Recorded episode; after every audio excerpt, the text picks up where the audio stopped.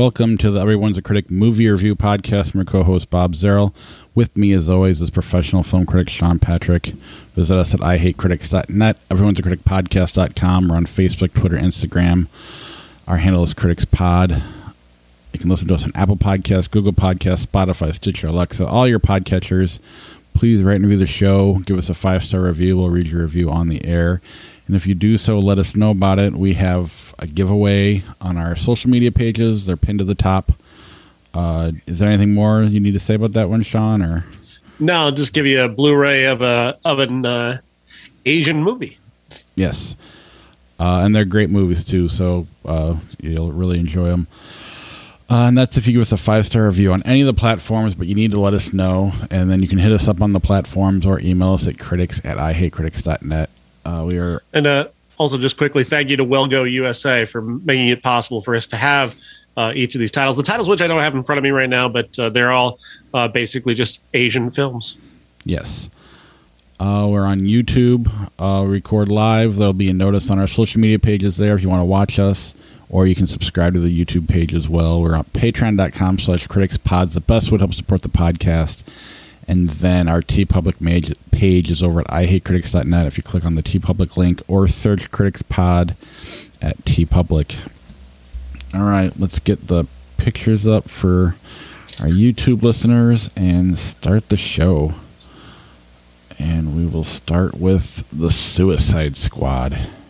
The Suicide Squad is another take on uh, DC's uh, team of uh, supervillains, uh, this time from the director James Gunn, best known for uh, the Guardians of the Galaxy series and uh, what he did amazing things with that.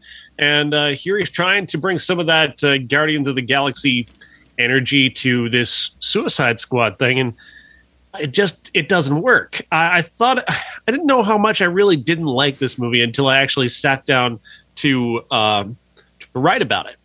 And I realized that as as I started to write about it, like as much as I did laugh during this movie, the there's a certain emptiness to the storytelling here that that is inescapable when you sit down to actually think of it. Like as an experience, as it's happening, it's fine. And I'm sure there are prob- probably many people who are watching right now or listening right now thinking, well, you know, I enjoyed it while it was on. I'm sure you did. Uh, try thinking of it right now and remember something that was funny. and, and I know probably many of you can do that, but I can't. I couldn't. When I sat down to actually uh, do it, I tried to think of the things that actually really did make me laugh and and you know stood out to me and they're all Margot Robbie moments from uh, from her you know this brief section right in the middle of the movie that centers entirely on Harley Quinn that is a very funny very inventive segment that is very much in the style of uh, what we know of James Gunn uh, but everything else, especially the John Cena stuff, is incredibly forced. And and uh, Cena, especially, I love Cena, and he's doing his he's doing his best here. But I think he's really I think he's really overmatched by the amount of things that they have him do, and I think that's ele- that that is in the trailer. Uh, there's an element right there in the trailer that that demonstrates that this uh, beach full of penises that he promises he would eat on behalf of freedom. That joke is so long, and, and I and I get the part of the joke is how long it is to get for him to get through it, but you can just sense the struggle. Like that had to be take 53 or something like the number of times that he had to do that to get it right. Uh, you can just sense the strain. And then I, I don't know why they decided to cast Idris Elba in the lead of this. I love I think Idris Elba is is a great TV actor. Uh, but in, in movies thus far, I've not been impressed by I've not been impressed by him since Pacific Rim, if I'm being completely honest. Here, I mean, putting him in a role like of a character named Bloodsport, whose main attributes are that he's really good with weapons. After we've just had Will Smith, who is super charismatic, who is a complete movie star, playing a character named Deadshot, who's really good with weapons. It, it, doesn't even as even as bad as this as Suicide Squad was that first Suicide Squad in 2016. Will Smith is still a better, more charismatic leading man than Idris Elba is and and so he's kind of in that shadow regardless of what he does uh, because the characters are too similar um so yeah margot robbie is great. I really liked her. I really like what uh, harley quinn does in the movie. Um the shark character uh, i think stallone does a great job uh, with his uh, you know with the voicing of that character. The polka dot guy is a, is completely wasted, useless character uh, that uh, is just I don't know why he was there. And then of course they've got this opening parody set of Suicide Squad characters, people played by uh, uh, Flula Borg and uh, several other. My, Michael Rooker Pete is Davidson. in that, and yeah, and Pete Davidson, you're right, and um, Nathan Fillion, and they're just that's just this useless parody of the notion of Suicide Squad that is never funny for one second. Like there is there are zero laughs to be had from any of that, and I'm not even I'm just not even sure why that was even included. Uh, it's just this insanely unfunny series of scenes. Um, I, I, I don't know. I like I said, I, I, thought while I was watching that I was kind of kind of enjoying it. I think part of that just had to do with how much I really liked the Harley Quinn sequence in the middle. But beyond that, uh, you know, Joel Kinnaman is boring. Uh, the the young woman who plays Ratcatcher two, that character isn't particularly interesting. Uh, yeah, I'm not. I'm just suddenly I realized as, as I was writing about it, like this is a very empty experience. Yeah, and I mean, I get what he was going for in that opening sequence. You know, it's shocking. You're killing off known actors. I mean, not hugely known, but people we recognize. Uh, so and people who've been doing press, you know, so it's you know, I get it, but it wasn't shocking enough for me. And then I, I just thought the chemistry between Cena and Idris Elba wasn't great, uh, and I don't blame them. I blame uh, James Gunn. I it's I, I, I could see the stuff playing funny while they're writing it, or even while they're messing around on set. But the way he captured it just didn't work, and I it, it really was disappointing. I didn't I didn't even enjoy it while I was watching it. Other than again, you're right, Harley Margot Robbie in all three of these movies has been the standout star, which is why she keeps coming back. Yeah. Uh, I just in some ways, I'm more disappointed by this one because James Gunn had more control than uh, Ayers had. Yeah. And I, I, you know, and I think what's good about that is better than what's good about this one. Obviously, this plays better as a movie, but I, I, I don't know. I, I feel like David Ayers, his career hasn't been the same since that. I don't think it's fair because he had his legs cut out from underneath him and I just don't. But uh, and then I look around and see this getting amazing reviews right and left, and I just don't get it. I mean, other than Margot Robbie being really impressive, and even if you watch the press, I mean, John Cena's funny on the talk shows doing what he's doing. It just didn't translate to this movie, for me at least. No, I'm with you. It didn't. It didn't translate for me either. Like I found him more awkward than funny, and I get that the character is supposed to be awkward uh, but I still, I don't think it, it didn't translate to funny awkward. It translated almost to cringe for me. Right, and not the good kind. Yeah, it was yeah. just not. I feel bad because I, I feel like I'm missing something, but maybe I don't. We're probably not. And, and it's frustrating too because the Guardians movies are so entertaining. Uh, and this is just Guardians light and very light with Margot Robbie being awesome. I mean that scene where she unlocks her, you know, locks herself from the lock. She actually did that. And it's really cool. You know, it, now it looks like a stunt double because the way he shot it. but it's a neat scene, and you're the whole middle yeah. part with her is great. The whole the character itself is amazing, and she's knocked it out of the park since the beginning. Uh, I don't know. I here we have a movie that's building up to an ending that is supposed to be just this most outlandish thing in the world. We've got it. I don't know if this is a spoiler or not. There's a giant starfish in this movie, and this should be like we should be building to something. The film should feel like it's it's rolling towards this you know big giant absurd moment of a of a large sentient uh, you know starfish, and it doesn't feel like anything at the end. It just by that time, it, it's a, it's exhausting by that point, and you just you, you just want it to be over. And then, of course, if you don't have main character powers, you get turned into this starfish zombie things. But if you have main character powers, you're fine. yeah, and even the character that killed off isn't all the way dead, so it's like even that is weak. Uh, and you look at the Guardians movies, and they don't have the best endings, but they're funny enough because of the way you set up your characters. And then they they just like one of them. They don't they like dance to end the movie. There's some sort That's of the dan- first one, yeah. The It- second one's got a really kind of emotional ending, really. You're right, but the first one, uh, this is more in line with because the starfish is stupid. It's stupid looking. It's not funny. I think they're trying to be funny. Even the line about the starfish in the butthole it just sounds like a forced joke early on. Again, by Cena, James Gunn wrote it. Uh, I don't know. I just it. it be, maybe this could have worked as a Guardians movie, but this is supposed to be a darker, more violent movie, and it's gory mainly at the beginning, but not. And that's that's another thing. Yes, that's a, that's a good point. Is that it is incredibly violent at the beginning, and when you start off that hot, you've got nowhere left to go. Now, so now the next deaths aren't going to be as impactful because you've just you know you blew a guy up uh, after he threw his detachable arms at people, or you you, know, you cut this guy in half, or you you know you filled Jay Jai Courtney's character, who was supposed to be like I guess a kind of well, he was in the original. So I mean, you one of those holdovers. It's like blown up, like just burned alive. So I mean, that's supposed to be shocking. But when you start off at that high a level of gore and violence, where do you go from there?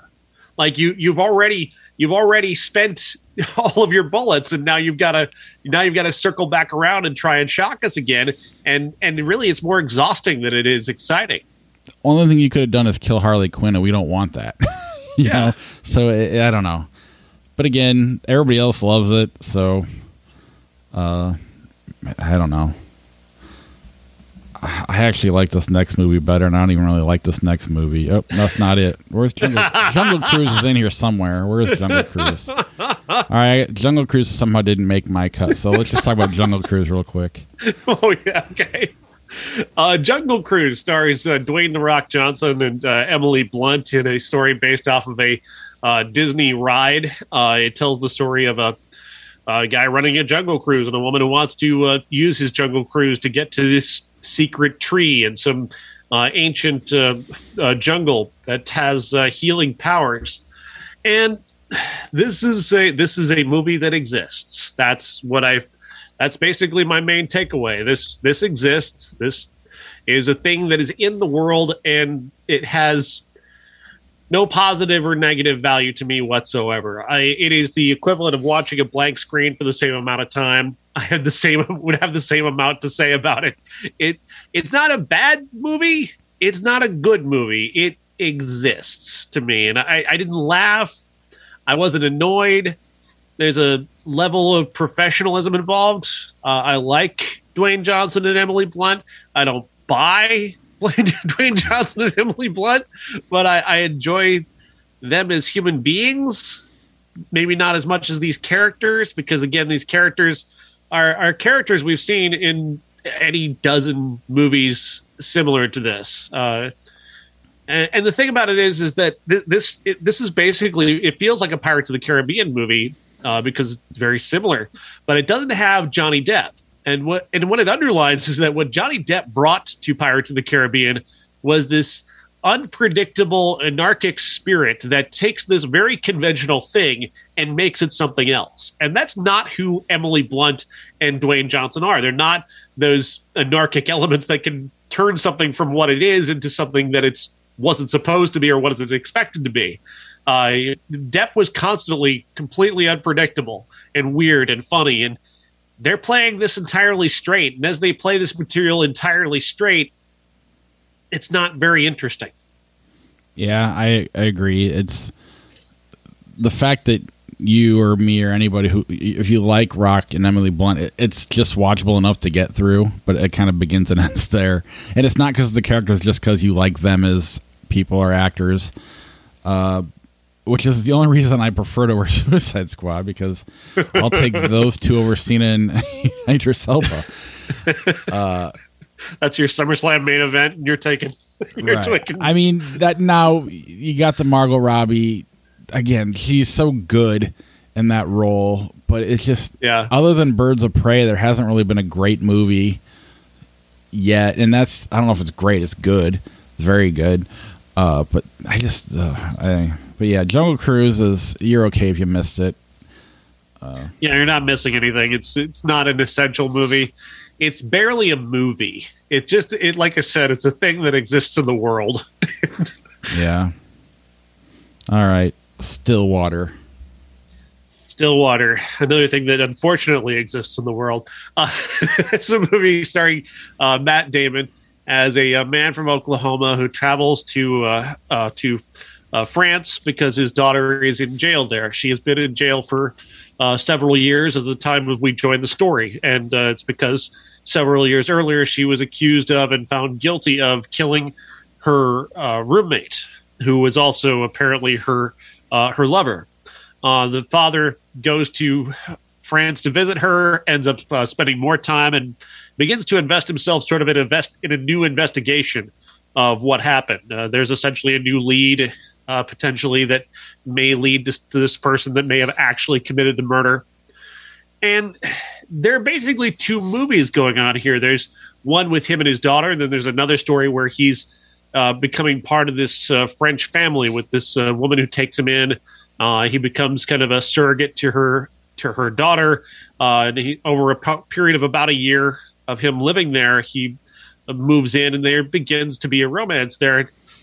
It's kind of interesting, but at the same time, it's kind of also very distracting. And and the movie just is divided in these two very different stories that neither of which has much time. On top of which, uh, the this is based off of I mean loosely based off of ripping off of the Amanda Knox story and really just uh, just takes nothing important or interesting away from that story. Because the fact was that she was completely innocent and this movie is playing with the notion of being innocent or not in, or not innocent. And it's really that element bugged me because I'm I'm big on this story like the, of how badly treated she was. And Tom McCarthy admitted that he did base this on her without ever speaking to her and it's not like he could deny it. There's no oh, other precedent for what he for the story that he's telling here. Um, this is a movie that wants to also kind of maybe mix in some uh, some uh, both sides sort of politics to it, uh, which is weird and not necessary. Uh, Damon's great. At, Damon's great in this movie. I mean, he's a he's a tremendous actor. I just I just don't think there's enough focus. I don't think this movie has enough energy or life to it uh, to to really gain any interest either way. I think I was slightly more interested in the romantic plot because it's they're two such different people, and you're kind of seeing him grow as a person in that role, whereas he kind of stays the same guy in the other part of the movie. Uh, overall, I, I just find this movie desperately mixed to negative for the most part. Yeah, I'm of this is one of those of two minds. I, I as a movie, I thought it was very good. I, I actually liked the way they intertwined the two stories. Uh, I took my kids to it. They actually liked it because I couldn't find my daughter and wanted to go, and I couldn't leave my son home alone. Uh, so they both actually liked it quite a bit. What bugs me is one, we've watched two pretty original movies we're going to get to later on, which when you have that the same week you watch a very straightforward movie, it's not fair to this movie. Uh, but then there's the Amanda Knox thing. It's it's just not fair to her, and it's not. It's not you know, you're inspired by what you're inspired by. You want to make a movie, and I get it, but you know, for the rest of her life, she's going to have people questioning whether she did it or not. And now you got a movie. They're using her name in press. Like you mentioned, he admitted to it. They're not doing yeah. it every time they talk, but they're doing it enough to sell the movie. And that's not, I mean, that's just not fair. And I mean, there are other examples, but this one is specific to what Amanda Knox was accused of. I mean, there's, you know, there's been Americans that got arrested and stuff, you know, we had to try to get them back, but not like, I mean, this was like roommate, the a sex cult thing they're trying to play off. Uh, yeah, literally everything that happened in her case happened here was just in a different spot, and the dad didn't. Right, right down to even the guy who they think actually did it, right. accusing her of hiring him to do it. Like that is something that even came up in the trial of the guy who actually killed Amanda Knox's roommate. Right, and then fully false, by the way, fully false, totally made up on his part. But in this movie, it's not. Right. And that's what's uh, just. It's intended to create drama here, which again is irresponsible. It just yeah, it, it's. If this were a wholly original idea, I think it works. You know, it, it, does create drama, but the fact that the story exists, it's. I don't know. And, it's and there's an entirely irresponsible ending on top of it. right. It just it, it's a it just kind of bummed me out. Uh, but you're right. Matt Damon is really, really good in this. One of his better performances, uh, and it's just kind of a shame it's in this movie. I mean, he's. I've always liked him, but man, he just says stupid shit sometimes. Did you hear what he just came out with about a week ago? Uh, that his child taught him not to say. Uh, Just recently taught him not to say a gay slur. yeah. Like within the la- like this year. it's like really, and it just Yeah, that was, that was a tough. That was a tough one to try and retcon. After that, you can't put that genie back in the bottle. right. he, you know, the, I, there was uh, an interesting note. I was talking to one of the movie theater managers after I saw the movie, and they they were telling me about how a guy walked out of Stillwater and goes, uh, "What that you promised that Matt? That they said that Matt Damon's supposed to be in that movie. I didn't see Matt Damon at all." Oh my god. well, that's the other thing is I heard Matt Damon on a couple of podcasts. He's worried about the way they're marketing it because they're halfway marketing it like a Liam Neeson movie, like he's going to an action film. Yeah, that does. Yeah, Uh, I mean, they're not totally going there, but he's definitely on every podcast I've heard him on. He's kind of said, "This isn't that movie. I love those movies, but this is not that movie." Uh, so there are elements of that movie. yeah, I guess there's a, but it's not heightened. You know, it's yeah, And uh, that scene in the at the soccer game match or whatever, that's believable and it's scary and you're just like you're frustrated. You're like, don't do that, don't do that. That's a great scene, a great couple scenes, but it's still not. A, it, it just there's so much outside of the movie that's that pulls me out of it that I just wish they wouldn't have done. And irresponsible is a great word. Uh, it just bums me out that they did it, and it, and it and it affects my opinion of the movie because of it. And they should have Yeah, I'm with better. you. They really should have. It's it's really terrible, and and just would you please? I'm begging people to just listen to Amanda Knox for a couple of minutes because she she's talked about this and and what she's she's not whining. She's right. people are accusing her of whining about this, and you just you're just wrong.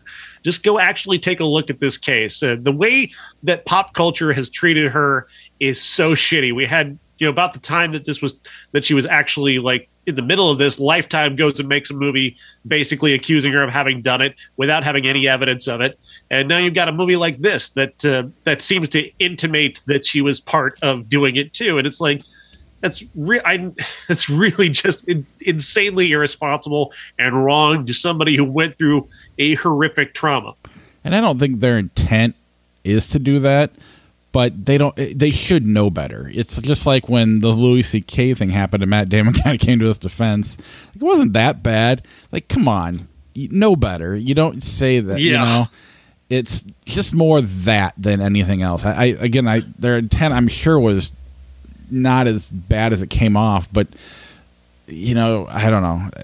You should know better than that. And she's not asking for money. She just No. doesn't want her name being used all the time. Uh, it, it's just it's really frustrating. And or if you're going to try and tell a story that is basically about her how about talking to her at least how about that just give her the courtesy of talking to her they didn't even bother to talk to her yeah, white guys, gotta love them. all right, you wanted to also talk about Man Under the Table. I have not seen this one yet. Man Under Table. This is a very interesting one because it's only available via the Arrow, uh, Arrow's film service, their their own personal like streaming service. Which uh, Arrow is a distribution company that makes very low budget movies, and uh, they acquire older films and they distribute them through via their own platform, which is really cool. Uh, this is a very strange movie about a about a man in Hollywood or in a version of Hollywood that is almost entirely. It looks like cardboard sets and like very fake, and you know all your extras are are these like cardboard people. Uh, and he's a guy who's an industry poser. He's uh, he tells his friend that he's trying to make a movie, and his friend says, "Oh, I actually am making a movie," and it just sets him off on this jealous rage. And it, over and over again, just things just keep kind of enacting themselves on this guy t- as you know different sorts of humiliations as he tries to go about his life and tries to create something. Uh, you know, tries to get his way into the the Hollywood system, and and it's very it's very funny the the, the various levels of parody at play here just get exponentially more interesting throughout this film. He's got a he's got a very funny parody of a YouTuber. He's got all these various industry people making uh, the, the these all speaking this industry jargon about uh, everybody talks about fracking. Like every every screenplay has to secretly about be about fracking. or or or identity politics. Fracking and identity politics are in every screenplay, and if you can promise both, you've got a deal. it's, it's, really clever, and I, I, just I really adore this movie, and I wanted to call attention to it because I want people to check out Arrow and uh, Arrow's streaming service so they can see this very strange uh, kind of movie and and really give these guys a chance. It's an incredibly low budget. Everybody looks like they're you know dressed in dressed as homeless people, but they're all Hollywood people. And uh, like I said, just the whole the whole premise is really really smart and really well played. And I, I just really think this is a very very clever, very underrated movie. that sounds fantastic. Did you watch anything from '91 before we move on? I can't even remember what the okay. I want I'm just sorry. to run because we're probably going to get into spoiler territory from here on out. But in yeah. 1991, I'll just kind of read off a list of movies: Hot Shots, love it. yeah. Uh, Doc Hollywood, whatever. Uh, Body Parts, never seen it. Rover Dangerfield, Return to the Blue Lagoon, Bingo, Delirious, Pure Luck, Double Impact. Nothing that's other than Hot Shots that really stood the test of time for me. I think I like I like Doc Hollywood a lot.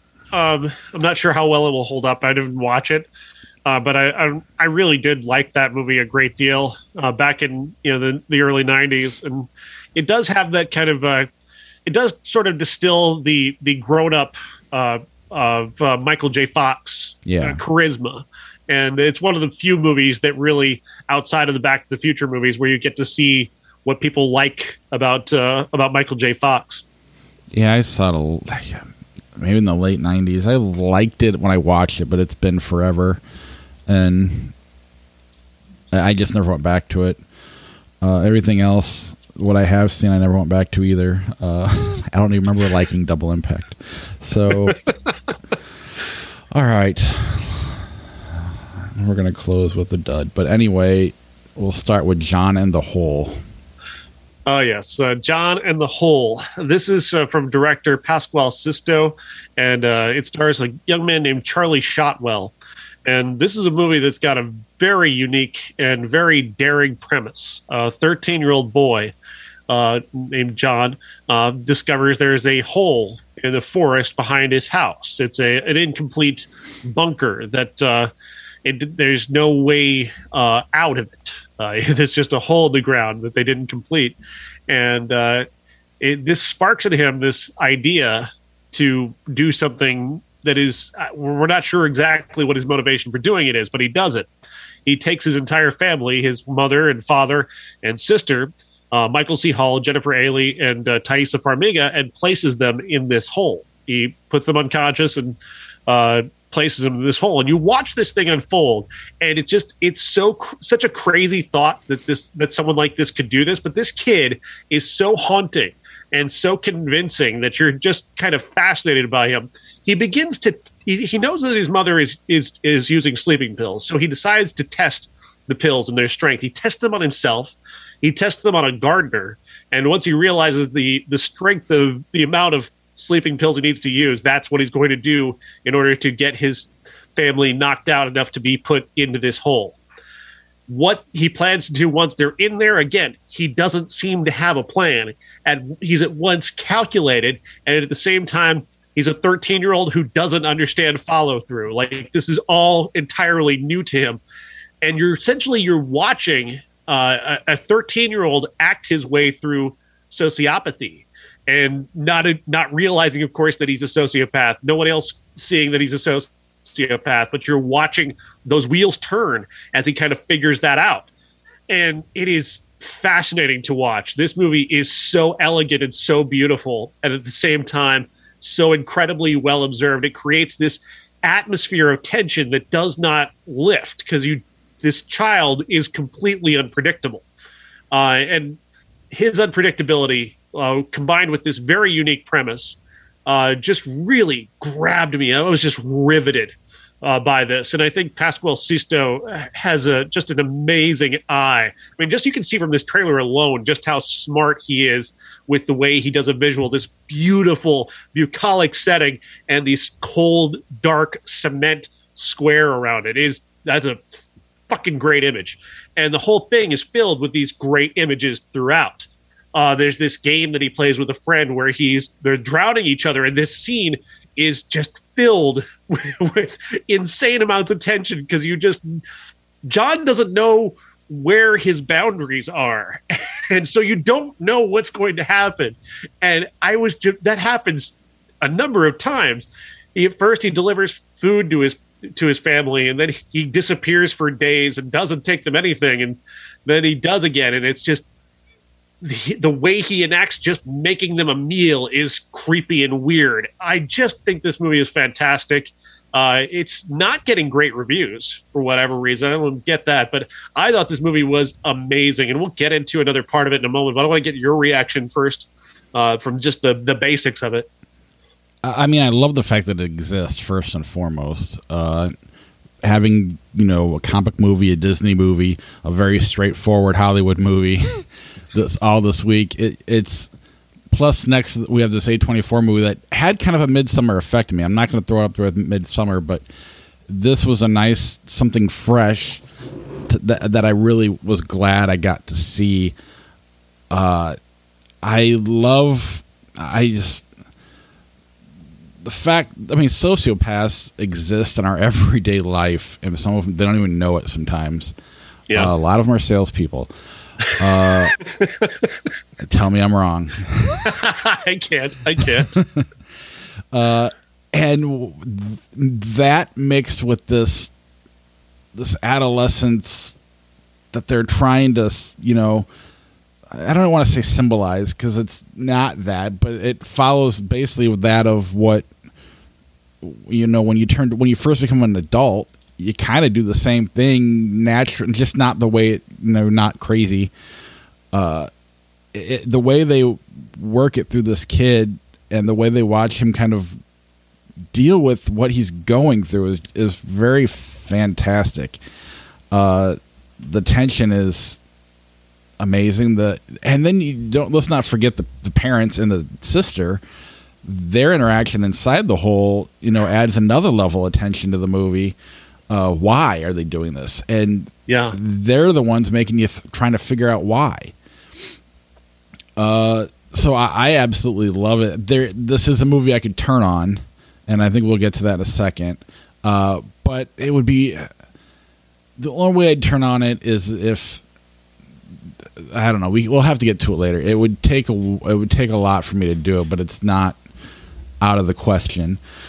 Uh, but other than that, it's still even if I turned on, I still am glad it exists. I love the originality of it. I love the way it looks. The it, it's just such a beautiful looking movie. So and not in a uh, the way the again, I'm. It's hard to not say the Green Knight because we're gonna get to that later because that's beautiful too, but in different yeah. ways. Right. Uh, but you're right. The tension is just it's amazing, and I, I don't know from here on out for the rest of the podcast, be prepared for spoilers. I don't want to have to move stuff around.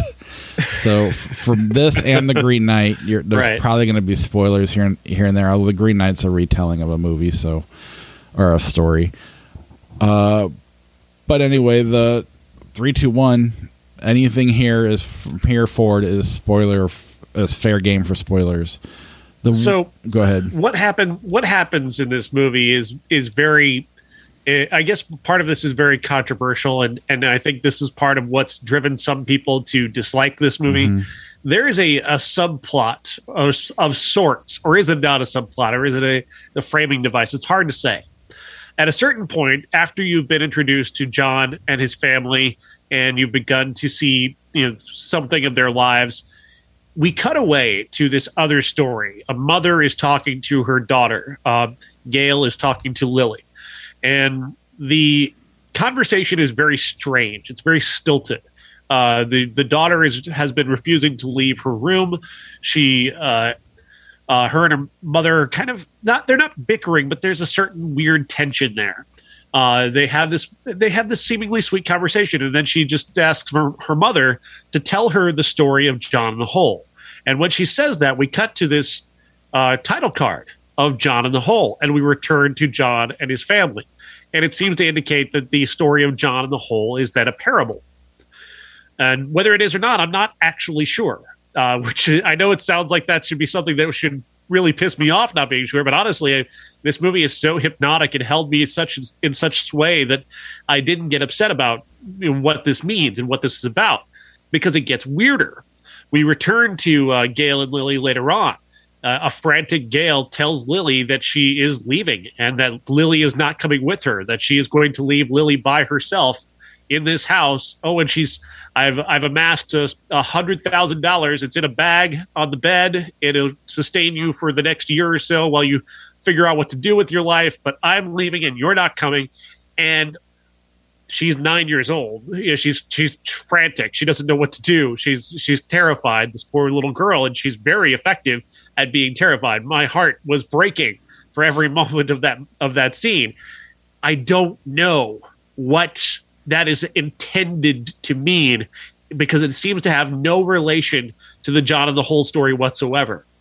Though I have been thinking about it a lot uh, because I can't stop thinking about this movie in many ways.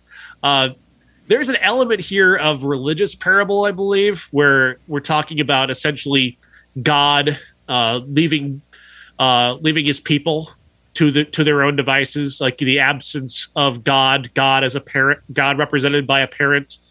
Uh, here's a here's a paradise for you to live in. Make of it what you will, but you will feel my absence uh, in, within that, and that is pain and despair, the absence of God. Uh, that's just my reading of that one particular part. But again, how that relates to John and his family. I mean, John essentially is acting as a god, uh, taking control of his family's life in some way. And his absence does cause them to be uh, in pain. And they definitely feel his absence. And even near the end, when the when he lets them out of the hole, they welcome him back. Uh, you know, to have that you know feeling of feeling of wholeness again. Uh, even though essentially essentially this particular god figure in this case had had abandoned them almost to their peril, almost to their death.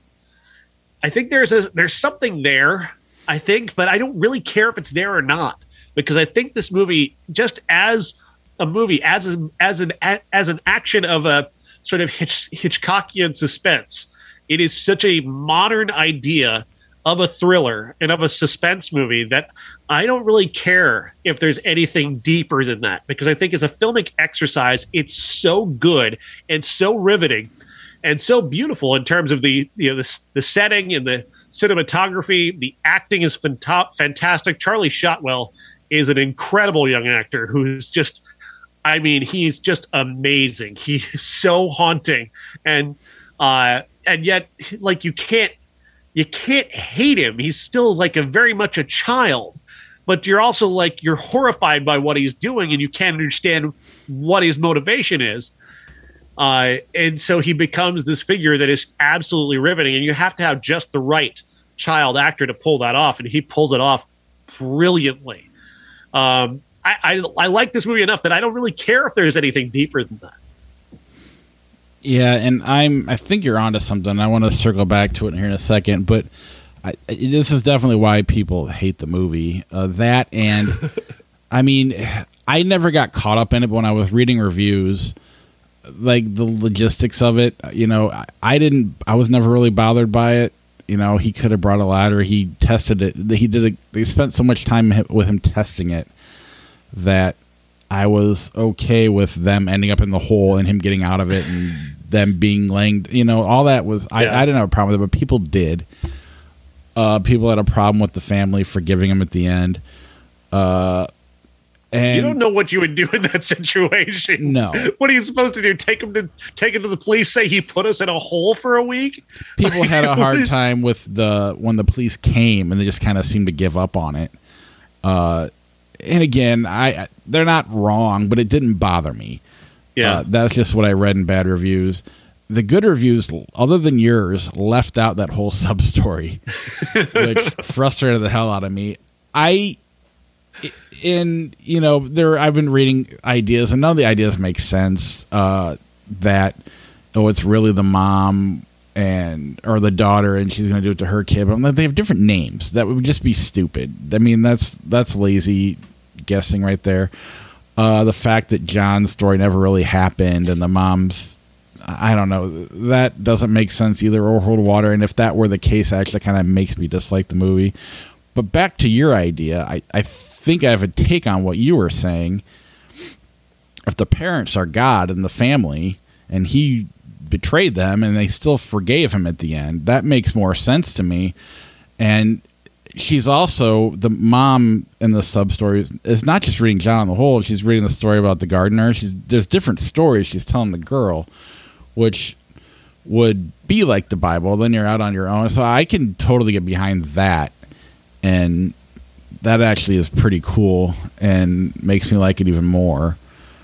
Uh, I, I do like the idea too, though, of you know when you're 20 or whatever age you are, when you finally go into adulthood the first thing you do, they always talk about the college kids because they gain the gain the freshman fifteen.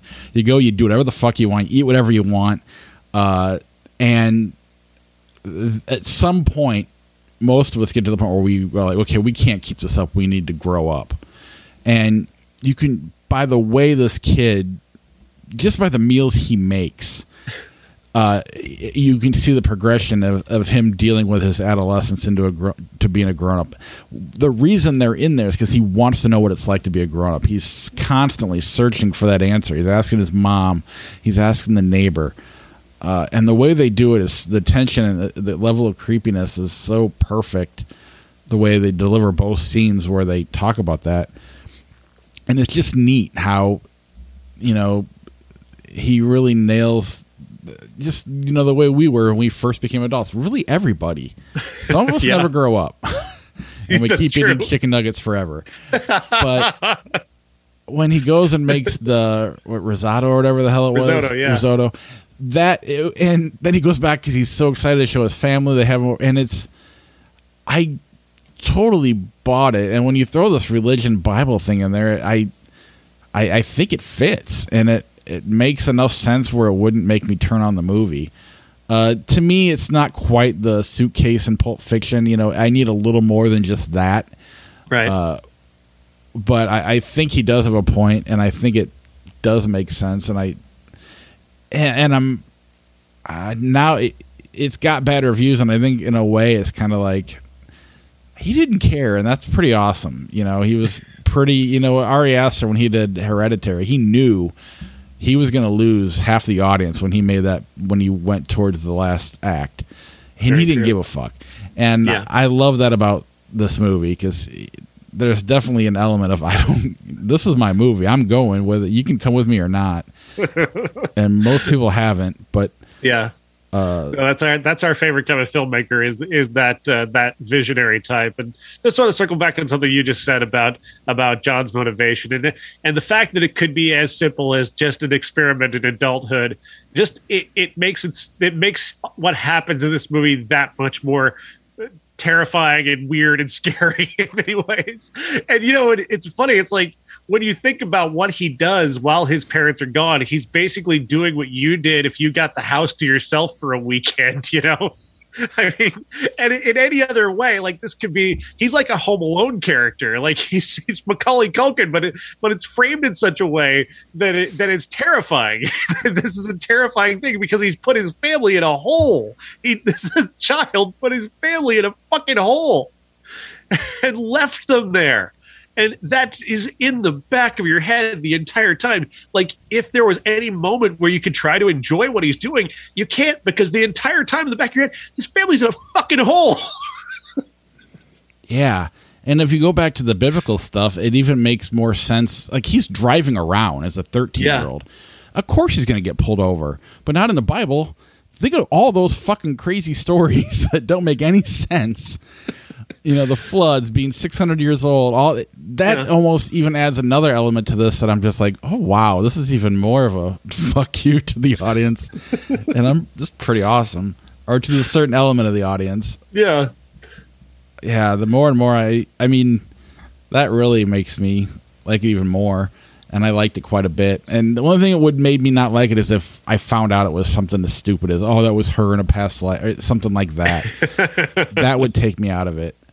Yeah. Uh, but I, I, I don't think he would do something that Lame, that uh, direct or predictable yeah. or not predictable, but you know what I mean. The just, just basic. That whole the whole inclusion of that is just so weird. There's no explanation for it.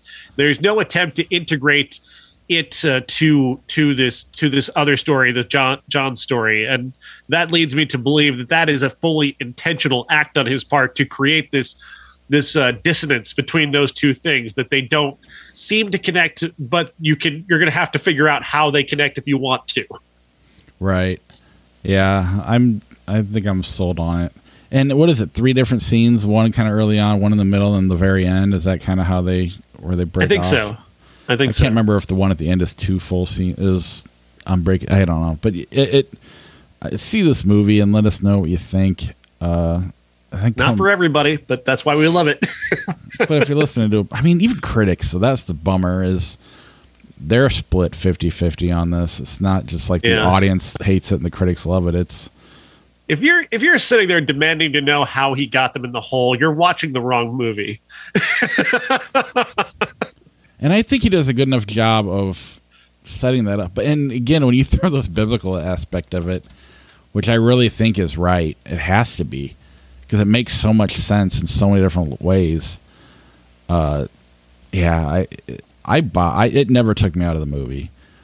Uh, I mean, the the God's eye effect. I mean, literally, right in the poster we're looking at on, on YouTube, it's a photo looking upwards to the sky, and John, uh, in many scenes, is it, it, when he's at the hole, John is seen from that perspective the entire time. That God's eye perspective. and John was That has to be intentional. John was an apostle. Yeah. And then just the idea of a plot hole and having a hole in the title is also kind of a genius too. So I, I, on so many levels, this he's so this is going to be a hell of a director someday. Well, you know, not he already is, but I'm, I'm Yeah. I can't wait to see what else he does because this is really smart. Yeah, I agree. And I'm still don't have it all down, but it just makes I, I want to know more, and it's that's a great that's a sign of a great filmmaker. All right, speaking of great filmmakers, The Green Knight. The Green Knight uh, from director David Lowery, starring uh, Dev Patel as a uh, a knight, uh, not a knight, but a, a member of uh, King Arthur's court. Uh, he is the the King Arthur's nephew, and uh, he's not a guy who's really noble. He's not somebody who has anything uh, about him that is special, other than being the uh, cousin or the, the the nephew of King Arthur. That's basically the entire thing about him, and that's really established incredibly well in this brilliant scene where the king has uh, Patel's character come and sit next to him uh, at this at this round table Christmas celebration, and he asks him, "Tell me a story about your life," and he has no story to tell because he's this vacant, empty vessel of a person who has not done anything in his life. And he Patel registers that so beautifully, wordlessly. This this torturous notion that oh my god i've never i've not accomplished anything in my entire life and it's a devastating moment wordless. It's gorgeous. It's beautiful. I just i i have no story to tell. That's just oh man. Wow. He's just revealed himself so beautifully. That was the moment i knew that i was really really into something on this movie was that moment. Uh, from there uh, in walks the green knight who uh, challenges king arthur's court uh, to if anybody can land a blow on my neck, uh, uh, I. Uh, the challenge is not important. The bottom line is that it, he challenges them, and in one year he'll return and return that challenge. Uh, nobody steps up until the king decides he himself will step up, and then Dev Patel steps in in his place, and he takes it and he actually cuts off the the Green Knight's head. The Green Knight then picks up his head and explains that in one year, I get my turn to land a blow on your neck, and it's basically just telling him one year from now you're going to die. And from there, we set up this sort of uh, series of short films, uh, essentially, that are going to unfold as he uh, lives out this year. He starts off by not doing anything, by not dealing with this at all, like by taking this in and just being just paralyzed by terror until finally King Arthur forces him into action and says, "You need to go face this." And with just a, maybe I don't know a month or so to go before this year is up, he begins to make this pilgrimage to the to the Green Church where he, he's going to meet the Green Knight and and have this encounter and potentially die along the way, he has these uh, encounters. There's a, uh, a character who is a, a, thief who is in a field with a bunch of dead bodies, just robbing everybody, and that encounter is a terrifying situation where he nearly dies, and you seemingly see him die in a way. And the, the symbolism surrounding it. Barry Keoghan is in that ser- sequence, and Barry Keoghan is one of the most unpredictable, fascinating actors in the world. Um, and or you know the, his characters are so similar and yet still he's so unpredictable. That's really amazing. He brought this the same quality that he brought to the killing of a sacred deer he brings to this character. Um, my my favorite part of the entire movie my favorite of these sequences uh, he goes to this cottage in the woods in the middle of the night looking for a place to stay. He lays down in a bed. A woman who of a seemingly royal breeding comes in and says, You're sleeping in my bed. And he attempts to leave and she says, She stops him and says, Will you help me find my head? And it's just your, your reaction, his reaction is all the same when she says that. And then he actually helps her find her head. And we come to find out why she's there and who she is. And whew, what a sequence. What a sequence. It's so very, very good. Um, the the final sequence has him in a in a uh, a castle. Uh, Joel Edgerton is a uh, I think uh, a knight or someone of royal breeding who invites him into his home. And there's a woman there who is also, um, I mean, the same actress is playing uh, his love interest back when he was in Arthur's court, but that's not acknowledged in any way. So it's kind of just us into this sort of dissonant feeling like it's the same. it's really good so then uh, that encounter happens, and that's what's leading him towards the Green Knight. But then there's a whole other thing that happens, and we get to this ending that is just perfect. It is such a perfect way to end this movie. Uh, Ralph Ineson from uh, Game of Thrones plays the Green Knight, and the way he says one line at the end of this movie is so good is so good that it is actually the linchpin for me for this entire movie. Just the the choice of how he chose to right. say this line is so good. That's why I love this movie. It ties everything together so perfectly. uh, yeah, it, this was just. I'm not a sword and sandal guy at all, and knowing A24 was going to do one, I was like, okay, I mean, it's A24, so I'll give it a shot. But it's the guided ghost story. A lot of people love that movie. I've never seen it. I just, going off you and Josh, probably should see it. uh, yeah, but it was like, you know, why not? We haven't been, I don't get to go to the theater much. And it was just from opening scene, it was just right on. Jesus Christ. Sorry if you can hear piano in the background. My family just got back. uh, but no, I, I, from the first scene to the end, it was just like this is a perfect movie. I don't get to see movies like this. I don't get to see movies like this in the big screen. Uh, why doesn't every movie have to? Why can't every movie be like this? you know, it it's so absorbing. The the look of the movie, the the feel of it, the the the way he he's essentially taking a genre film, this sword and sandals genre, you know, Knight's Quest movie, and and completely updating how this is done. You know, in, in the past, a movie like this is done on a on this massively epic scale with these massive sets and these millions of extras and just the, the, all this money poured into recreating this period. And he's done that on a scale that is like five million times less than Right. what anybody's done it before, and he's completely reinvented how you do it by turning it into this dream of history. Uh, and that's what this is. It is a dream like remembrance of what something like this could have been like, because obviously nobody has any real notion of what this really would have been like at that time. Uh, and and so it's a kind of it's a recreation of that entire genre in in David Lowery's image, and and it's just unbelievable from that perspective. The way he's taken something that is so familiar and given it this whole uh, whole new vibe, this whole refreshing vibe. Uh, I never thought I would like another one of these movies. Like I hate Gladiator. Like I'm a, well, not somebody who's built to enjoy a movie like this. And I he took that and turns that into something so much more tangible to me. It, it feels so much more relatable, and and it, it as as outsized as it is, there are giants in this movie. You know, there's magic in this movie, but it feels tangible. It feels l- kind of almost lived in in a way. Yeah, and when he goes to meet his fate, there's this like last temptation of the Christ act after that, you know, where he kind of gets to go back and re, you know, relive what his future would be. And I, I was just, I, I thought that was really cool. Uh, the just adding that part in there and how this empty vessel can't outrun himself. You know, he can't outrun his him being, you know, an empty vessel or Yeah. a fuck up, whatever you want to call it.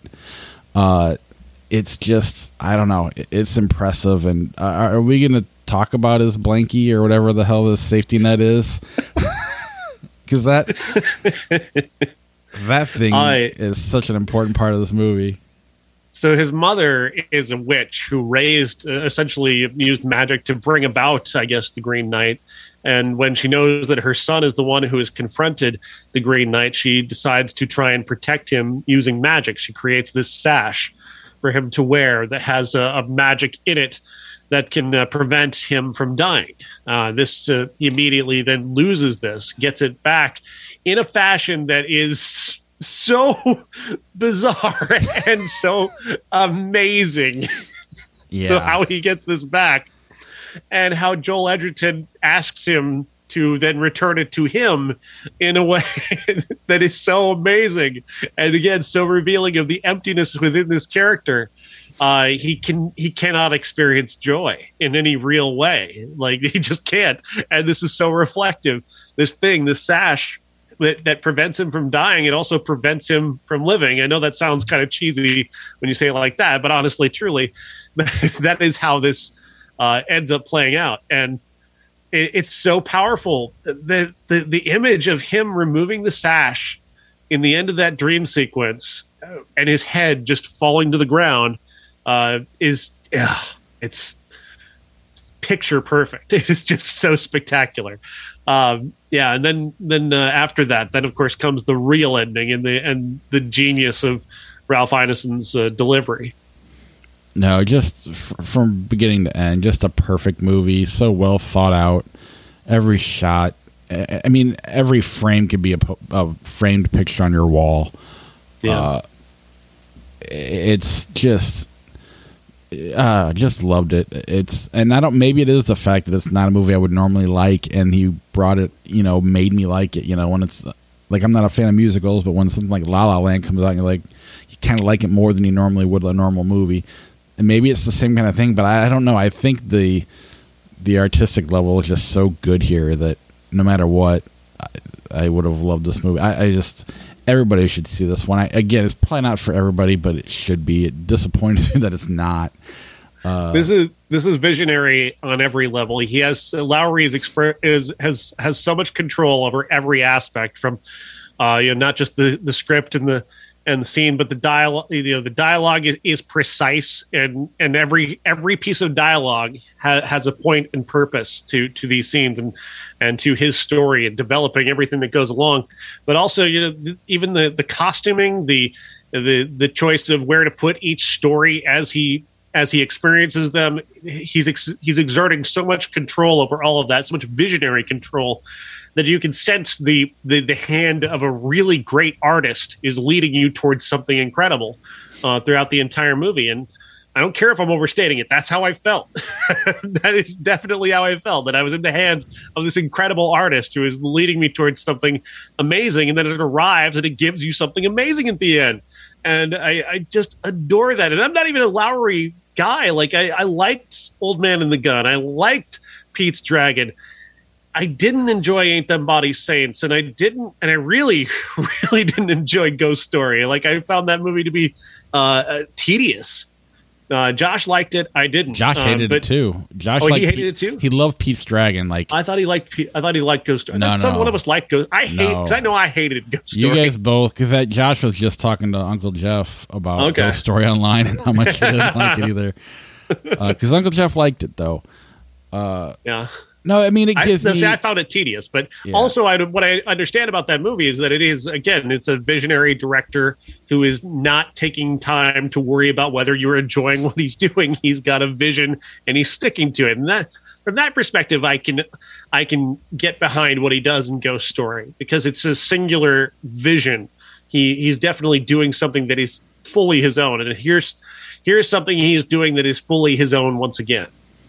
Yeah, just fantastic. And you mentioned something earlier about kind of the idea being cheesy. A lot of this movie should be a cheesy movie, and that's kind of what our classic is.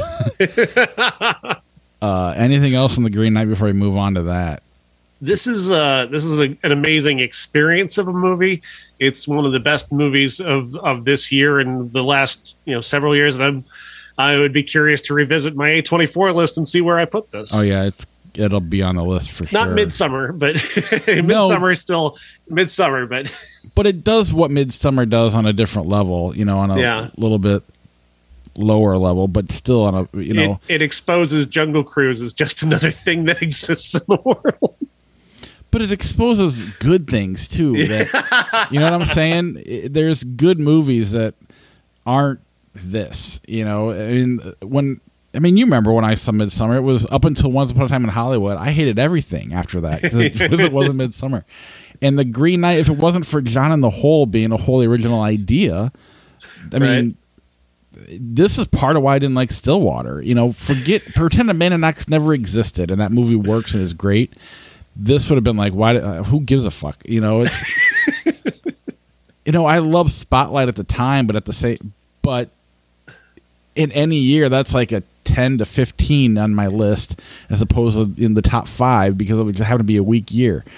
Yeah. You know, you need these movies, the Green Knights, the Midsommars, the all those A twenty four movies, or a lot of them at least, just make those movies look like just another Hollywood, you know, Oscar contender. But There's also an accumulation factor. You know, the the fact that we see so many movies that Yes. uh, that uh, they just run together at a certain point. When something does pop up like this, or John and the Hole, or Giants Being Lonely, they they Mm-hmm. stand out so much more and so much higher than the rest of the movies, and they expose you know what's missing everywhere else.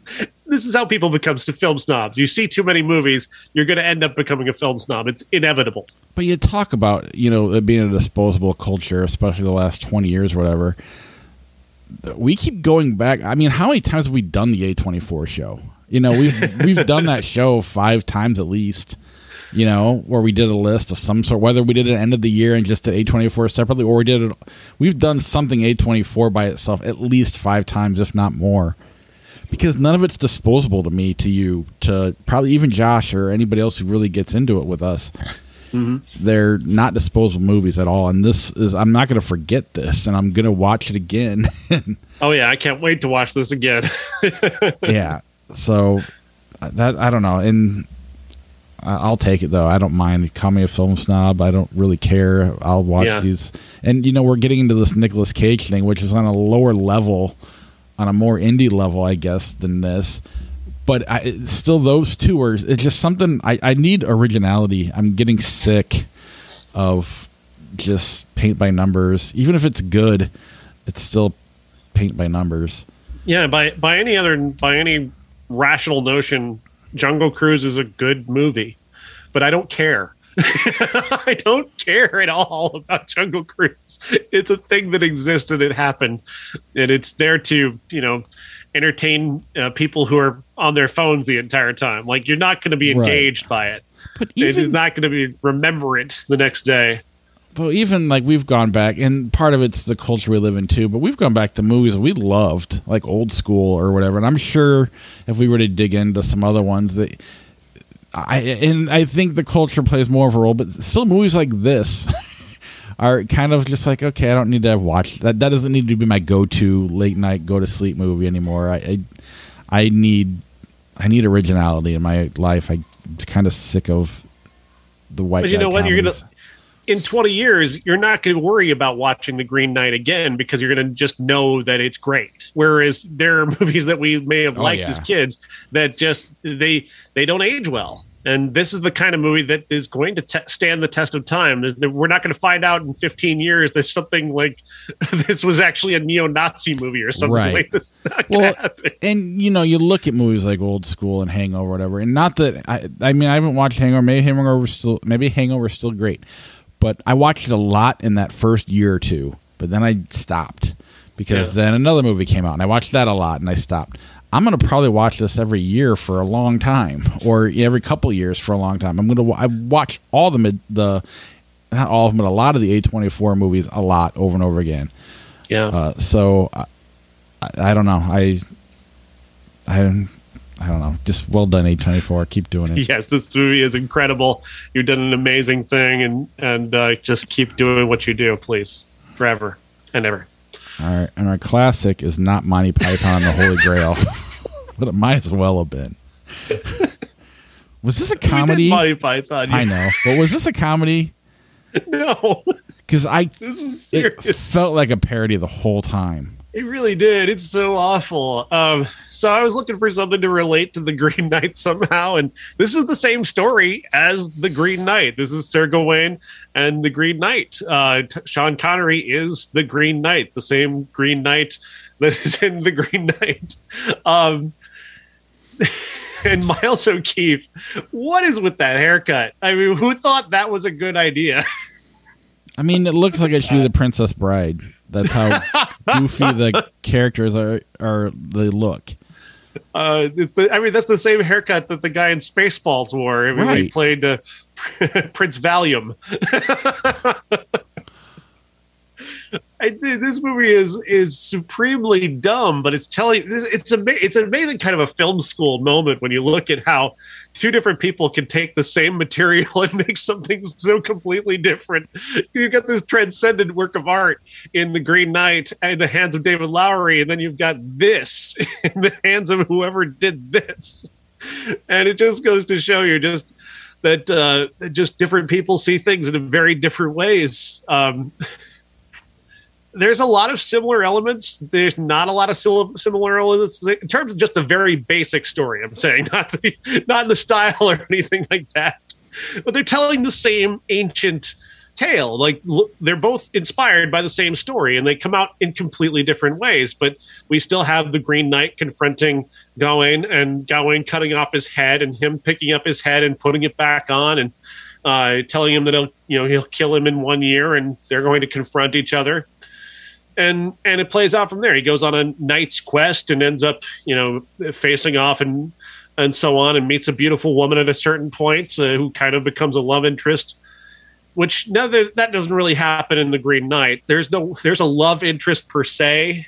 She's meant more to show how empty his life is Right. and that's such a she's she's there for the characters in this movie have no purpose they they are enacting um you know the very th- this is the very definition of just taking it from the page to the screen with no with no attempt to, to at depth or or anything. You're just enacting what was in front of you. This is what i'm told to do. I'm supposed to hit this mark and do this thing. Very obviously that's what i do. Okay move on. Next scene.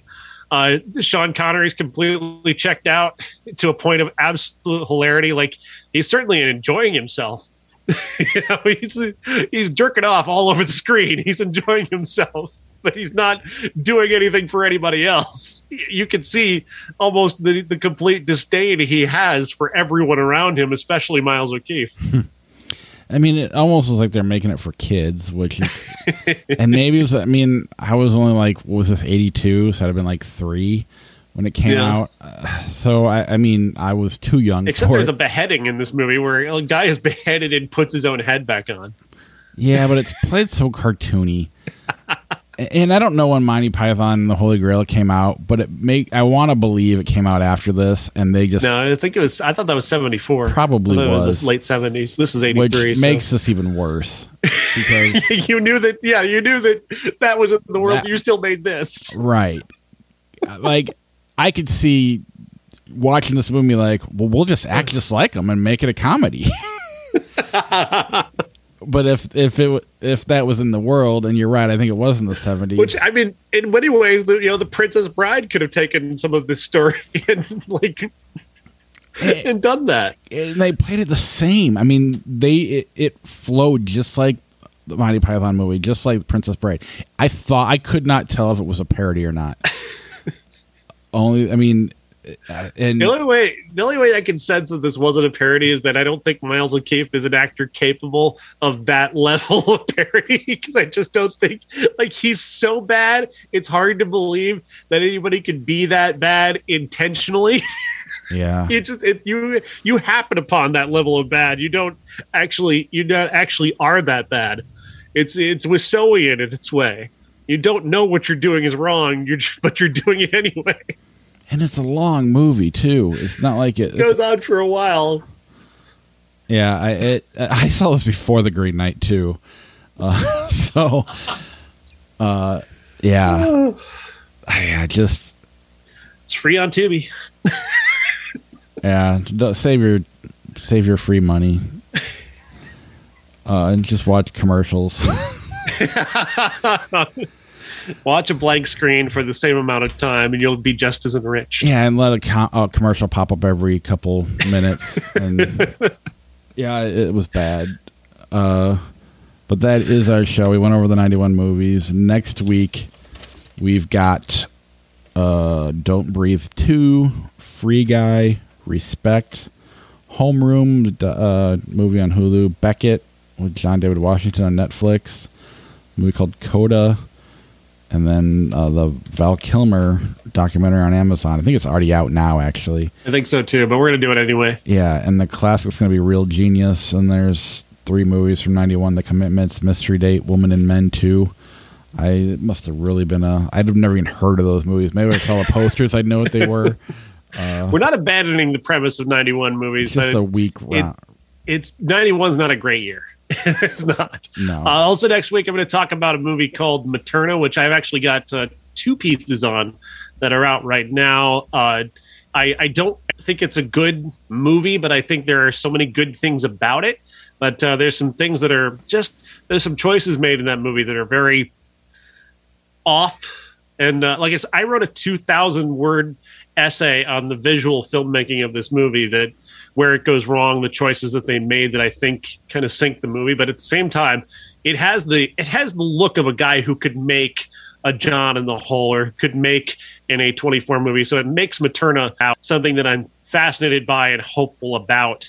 And so I'll talk a little bit more about that next week. And also, I'm watching a, a really fascinating documentary from IFC called "The Meaning of Hitler," which is exploring uh, Hitler essentially how how Hitler is seen today and trying to figure out a way to force people to kind of you know grab you by your shoulders and remind you he's he was real he did this stuff he was evil don't forget. And uh, you know as often as we see hitler being tossed around as a as a pejorative you know towards trump or towards you know you it, it, that type of thing is I understand where you're coming from. At the same time, you you you don't realize that you're dampening the impact of saying the saying his name and remembering what he did, and that makes this documentary so interesting. yeah. Is that going to be available? Yes, that'll be uh, streaming on demand as of Friday, Awesome.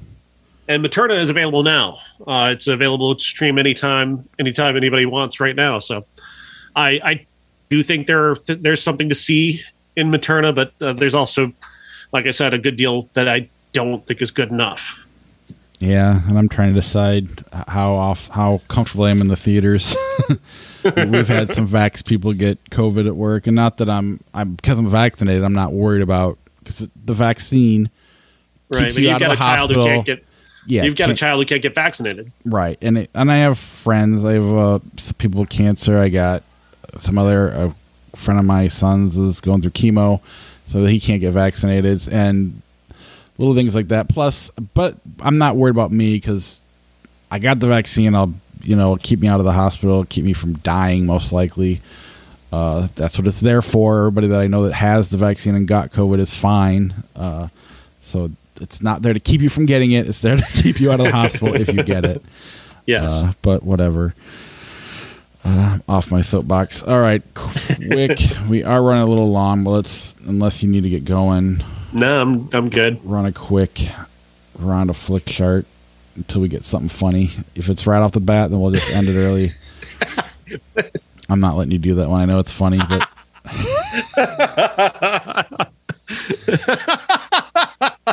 girl interrupted Spartacus. Girl interrupted. Yeah, Spartacus is great, but after you see the Green Knight, it's kind of like okay. Yeah, I mean that was Kubrick as the director for Hire, right? It Yeah. wasn't really uh, Still an epic in many ways. Oh, yeah. I I, I get it. as good as it could have been for what they were trying to do. But Yeah. Girl Interrupted was a better movie. Is this Uh, that movie? Batman and Robin, I'm I'm not sure what that is. I think it's a serial. The Shootist, The Descendants. The Descendants for me. I agree. Never been a big John Wayne fan.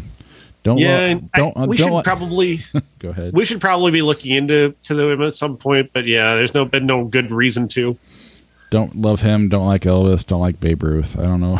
Just me. Oh, that reminds me. There's another documentary um, called The Faithful uh, that I wasn't sure if we're going to talk about or not next week because I'm not sure about its release. It's very, very independent, but it's a, a documentary uh, by a woman who who is dealing with grief. She lost a very important family member, and in the midst of that, she goes on this journey to Italy to to the Vatican, and this is in the time of Pope John Paul, and she sees all of this ludicrous, you know, stuff dedicated to Pope John Paul to the point where like a Pope John Paul lollipop. You know, he's on his face is everywhere on all these products. And that reminded her of, of her trip to Nashville, where she saw Elvis and she went to Graceland and she saw all these people gathering to mourn him. And then Pope John Paul dies and people gather to mourn him. And she gets into this thing about grief and the way this mass exposure of grief. And that brings her also to Princess Di, who passes away in the process of her making these you know observations about death. And she brings all these three together the Princess Di, Elvis, and the Pope uh, together while also on her own grief journey. And it's really, really fascinating. But the, the availability of that one is a little bit hard. It is available, I think, if you if you want to do a virtual screening on Friday or Saturday and from New York City. Uh, it's Gotcha. ten bucks, but it's not something that's very easy to find. Gotcha. But it's Uh, called The Faithful. If anybody wants to look into it, All right. Twilight or Darkman? Twilight. Really? I'm gonna go I Dark think Man. Dark Man's kind of a piece of shit. I do too, but it's Sam Raimi. Not that Twilight's not a piece of Yeah. shit, but I just don't care either way. Fishing with Gandhi. Darkman wins. I always win the impor- less important coin flips. Super Eight, Erin Brockovich. Super Eight. I'll go Erin Brockovich.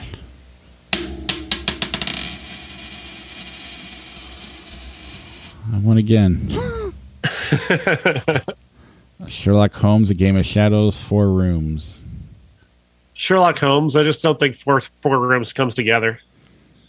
Four Not that. Sherlock Holmes comes together all that well, but it, it, well enough, I guess. It's entertaining enough. Robert Downey Jr.'s fun. Yeah. Scent of a Woman, Howard the Duck. Howard the Duck. It's far more memorable than Scent of a Woman. I hate Scent of a Woman. That's what I remember about it. Is just hating it. Yeah, just wait till next year. Grown Ups, An American in Paris. An American in Paris. Intolerable Cruelty, Super Troopers. I think Intolerable Cruelty is really underrated. I think that movie is actually pretty funny and and Clooney Clooney's uh, his his chemistry with her is just phenomenal. Yeah. Flags of Our Fathers, Finding Dory. Finding Dory. Yeah. Flags of Our Fathers is fine, but it's not. Uh, right. Finding Dory is more moving. Zombieland, The Last Starfighter. Zombieland. Agreed. Deadpool, The Bodyguard. Deadpool. Yep. Prisoners, 27 Dresses. This shouldn't be hard for me, but it kind of is because I kind of love 27 Dresses. It's just one of those real sweet comfort movies. Prisoners. Prisoners is the choice, but I I do have a big soft spot in the same way. Not it's not nearly as good as Legally Blonde, but it has a similar feel to it in that comfort food kind of movie. So, but Prisoners is the choice. Is that the one that uh, the guy did Dunes did? Yeah. Uh, I need to rewatch that because I did not like it the first time I saw it, and I like everything else he's done. So I'm sure I'm wrong. All the President's Men, House of Flying Daggers. That's another tough one, man. Because House of Flying Daggers is gorgeous. Um, I'm gonna go All the President's Men because I think it's it's more meaningful. But House of Flying Daggers is an amazing movie even overcoming my hatred of Dustin Hoffman. Yeah. I mean, that's how good all the president's been. Is it makes me not hate Dustin Hoffman if we don't roll for once. But this is the one. What's one of those back to you know you got your Green Knight and then you got your standard movie. But you're right. It's it's a really good one. Uh, anyway, the Bone Collector. He knows you're alone. He knows you're alone is better just because it has that one line.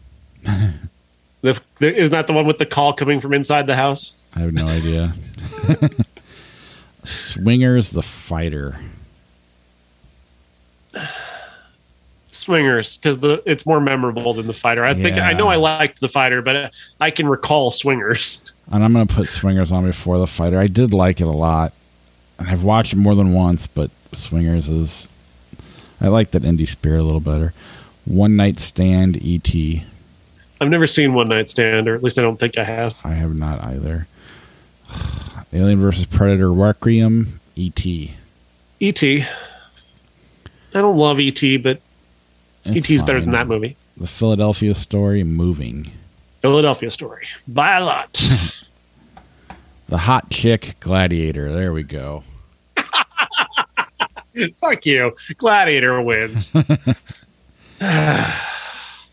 Green Lantern, the Cider House Rules. Oh, for fuck's sake! Green Lantern. Fuck the Cider House Rules. Really? I hate the Cider House Rules. I think that movie is such a piece of shit. It's an even bigger piece. I would watch Green Lantern 15 times before I watch that fucking Cider. House Rules shit. I like Ryan Reynolds, so even though the At least it's got great, that going for yeah, it. Yeah, you're right.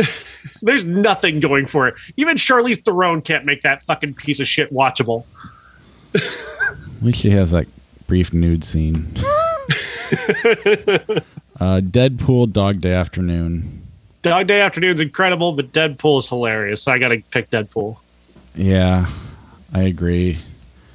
Gothika Maid in Manhattan. Gothika. Gothika's a piece of shit, but it's it smells less than Maid in Manhattan.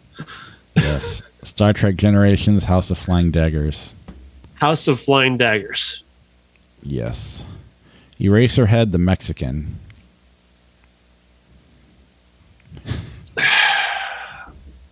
Fishing with Gandhi. Yeah. I'll go Eraserhead because I'm supposed to like it. I I've tried reading his book or listening yeah. to the audiobook, and basically what Eraserhead's about is nothing that's on the screen. It's it's like him afraid of having a kid. and I, again, I don't know. Uh, District Nine, The Great Saint Tree. Never heard of that okay. second one. Snowpiercer, District Nine. Yes, Snowpiercer. Yeah, I agree. Lost in Translation, Kiss the Girls. Lost in Translation. Absolutely. People Under the Stairs, Creed. Creed. Agreed. About Time, Jingle All the Way. About Time. Battle Royale, Doctor Dolittle. I want to combine those movies so bad. Let's have Eddie Battle Murphy's Royale. characters fight each other to the death. the Uh, no, I just want to watch everybody in D- Doctor Dolittle get murdered, just violently and viciously. put John, put him all in a hole. all right, we're not Oh, going to get shit. anything good, so let's. We're going to call it a show right there. All right, good. all right, talk to everybody later. Bye. Cool.